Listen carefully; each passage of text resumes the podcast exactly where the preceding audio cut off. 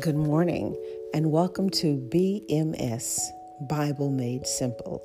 I am your host, Pastor Dr. Yvonne Scott Miller. The time right now is 6:05 on Wednesday, June the 3rd, 2020.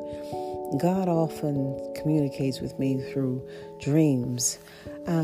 Before I woke up, before the alarm woke me up, I had a dream that the phone was in my hand and I was saying these words, "For God so loved the world, for God so loved the world." And then I immediately woke up.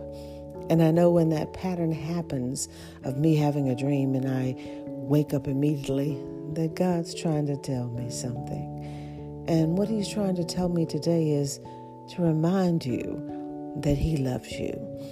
Remind you that in spite of the chaos of man killing man, in spite of the chaos of a coronavirus, in spite of the chaos of financial upheaval, in spite of the chaos of job loss and unemployment being higher than it has ever been before, in spite of all of that, God loves you.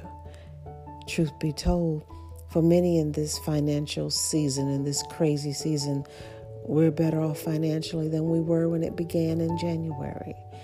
If truth be told, our families are more solid than they have been before, because this season of stay-at-home has caused us to get to know each other.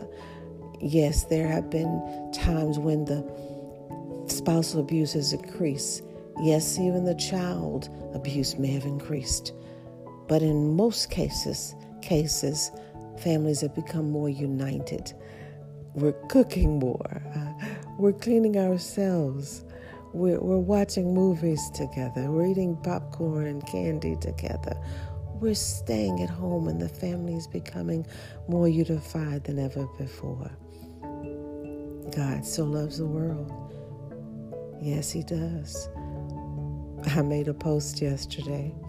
The post simply had an emoji of a thinker, and the emoji said, "Think out the box. What is God up to?" God's ways are not our ways. His thoughts are not our thoughts. The foolishness of God is wiser than man, and the weakness of God is stronger than man. I don't know what God is up to in this season, and neither do you. But he told me to tell you this one thing. Whatever it is, he's doing it because he loves us. Until we meet again, be blessed and be a kingdom blessing. Amen, amen, and amen.